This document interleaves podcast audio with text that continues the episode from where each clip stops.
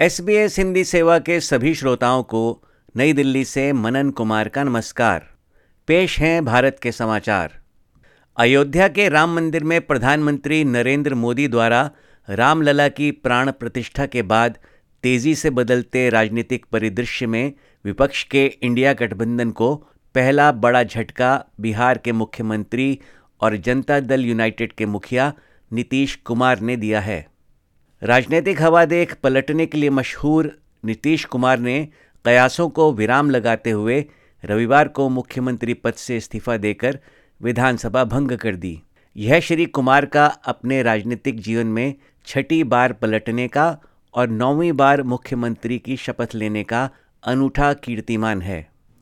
रविवार को राज्यपाल को इस्तीफा सौंप, दोबारा मुख्यमंत्री की शपथ लेने से पहले नीतीश कुमार ने मीडिया से बात करते हुए कहा कि यह नौबत इसलिए आई क्योंकि गठबंधन में स्थिति ठीक नहीं लग रही थी। आज हमने मुख्यमंत्री से इस्तीफा दे दिया और जो सरकार थी, उसको भी समाप्त करने का हमने आज गवर्नर साहब को दे दिया। अरे, इसलिए नौबत हुई है कि ठीक नहीं चल रहा था। तो हम देख रहे थे, चारों तरफ़ से राय आ रही थी तो हमने सब लोगों की बात को सुन लिया। अभी अभी हम जो पहले गठबंधन को छोड़ के नए गठबंधन बनाए थे और जो नया गठबंधन डेढ़ महीना से बनाए थे, डेढ़ डेढ़ साल से तो यहाँ पर भी जो स्थिति इधर आकर के ठीक नहीं लगी है। बिहार की इस नई सरकार में दो भारतीय जनता पार्टी के नेताओं, भाजपा प्रदेश अध्यक्ष और नीतीश कुमार के घोर आलोचक सम्राट चौधरी और पूर्व विधानसभा अध्यक्ष विजय कुमार सिन्हा को उप मुख्यमंत्री की कुर्सी दी गई है। इसके अलावा जितेन राम मांझी की पार्टी, हिंदुस्तान आवाम मोर्चा के नेता संतोष कुमार सुमन और पाँच अन्य को मंत्री पद की शपथ दिलाई गई है। इस उठापटक पर राजद के नेता और कल तक उप मुख्यमंत्री के पद पर आसीन रहे तेजस्वी यादव ने कहा कि 2024 के बाद जदयू खत्म हो जाएगी। हम बड़े संयम रूप से हम लोगों ने गठबंधन धर्म का जो है पालन किया है और उसी हिसाब से हम लोग आगे जनता के बीच अपनी बातों को रखेंगे। लेकिन एक बात स्पष्ट रूप से मैं कह देना चाहता हूँ कि अभी खेल शुरू हुई है, अभी खेल बाकी है और मैं जो कहता हूँ वो करता हूँ और आप लिख के ले लीजिए। जनता दल यूनाइटेड जो पार्टी है 2024 में ही खत्म हो जाएगी। भाजपा अध्यक्ष जेपी नड्डा ने श्री कुमार का स्वागत करते हुए जदयू और भाजपा के गठबंधन को प्राकृतिक बताया और बिहार में लोकसभा की सारी सीटें जीतने का दावा पेश किया। कांग्रेस अध्यक्ष मल्लिकार्जुन खड़गे ने कहा कि उन्हें इस बात का पहले से ही अंदाज़ा था। हमने पहले ही हमको ये इतला मिली थी कि लालू जी से जब बात किया से जब बात किया था, उन्होंने बोल रहे थे कि हमको भी ऐसा संशय आ रहा है कि ये हमारे हाथ से चले जाएगा। तो इसीलिए हम और आप मिलके लड़ना है, लड़ेंगे। मैं फिर भी कोशिश करता हूँ उनको अपने साथ रखने का। अगर वो रहना चाहते हैं तो ठीक है। अगर हम कितना कहे तो भी, अगर वो जाना चाहते हैं तो वो जाएगा ही। आज वो सच हुआ। ऐसे देश में तो बहुत से लोग हैं आया राम गया। कई राजनीतिक विश्लेषकों का मानना है कि श्री नीतीश कुमार ने यह फैसला रामलला की प्राण प्रतिष्ठा के बाद कथित रूप से उठते जनाधार और उन्हें इंडिया गठबंधन द्वारा प्रधानमंत्री उम्मीदवार न बनाने के कारण लिया इस सारे प्रकरण में जो बात लोगों को गले नहीं उतर रही है, वो है कि कुछ ही समय पहले तक भाजपा के अमित शाह सरीखे बड़े नेता और नीतीश कुमार कस्में खाते थे कि चाहे जो हो जाए, वे एक साथ कभी नहीं होंगे।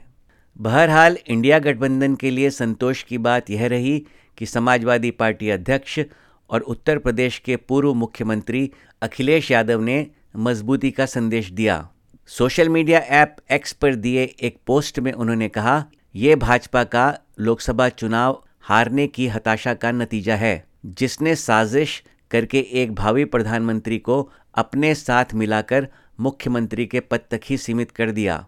भाजपा ने बिहार की जनता का अपमान किया है और जनमत का भी। जनता इस अपमान का जवाब भाजपा गठबंधन को लोकसभा का चुनाव हरा कर देगी। श्री कुमार की ओर इशारा करते हुए श्री यादव ने कहा, आज विश्वासघात का नया कीर्तिमान बना है। कोई आप पर विश्वास न करे एक व्यक्ति के रूप में किसी की इससे बड़ी हार और कुछ नहीं हो सकती। आम आदमी पार्टी के मुखिया अरविंद केजरीवाल ने भी हरियाणा राज्य के जींद ज़िले में एक सभा में इंडिया गठबंधन का साथ देते हुए कहा कि उनकी पार्टी लोकसभा में जो सहमति बनेगी, उसके अनुसार चुनाव लड़ेगी। दिल्ली की आम आदमी पार्टी सरकार ने भाजपा पर उनके नेताओं को घूस देने की कोशिश करने का गंभीर आरोप लगाया है। दिल्ली सरकार की शिक्षा मंत्री आतिशी सिंह ने रविवार को एक प्रेस वार्ता कर कहा कि उनके सात विधायकों को 25-25 करोड़ रुपए का लालच देकर खरीदने की कोशिश की गई। पिछले कुछ दिनों में आम आदमी पार्टी के सात विधायकों को भारतीय जनता पार्टी ने संपर्क किया है। उनको संपर्क करके कहा है कि हम अरविंद केजरीवाल को गिरफ़्तार करने वाले हैं। गिरफ्तारी के बाद हम आम आदमी पार्टी के विधायकों को एक एक करके तोड़ेंगे। उन्होंने कहा कि हम आम आदमी पार्टी के 21 विधायकों के संपर्क में हैं।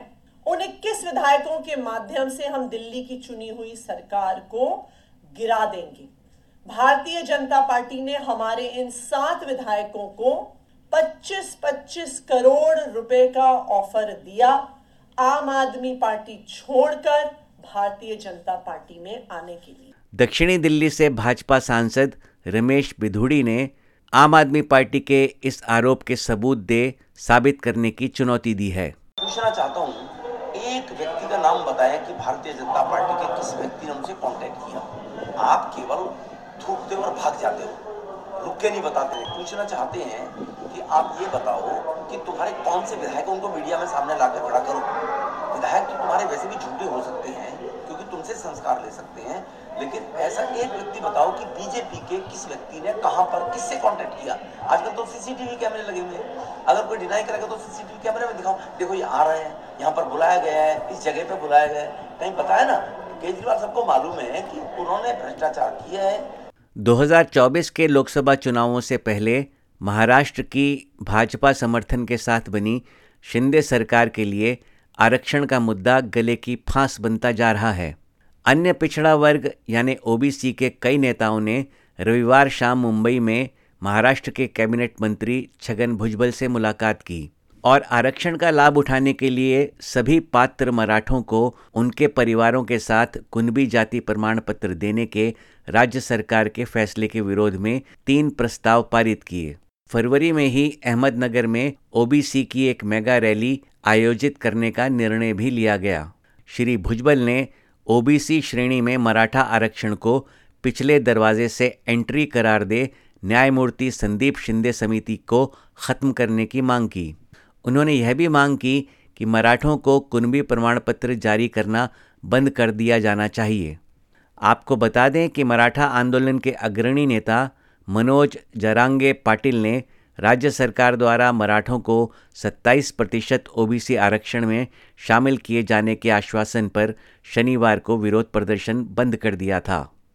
और अब पेश हैं खेल जगत के समाचार। पाँच टेस्ट मैचों की सीरीज़ में हैदराबाद में खेले गए पहले मुकाबले में टीम इंडिया को इंग्लैंड से अप्रत्याशित हार का सामना करना पड़ा है।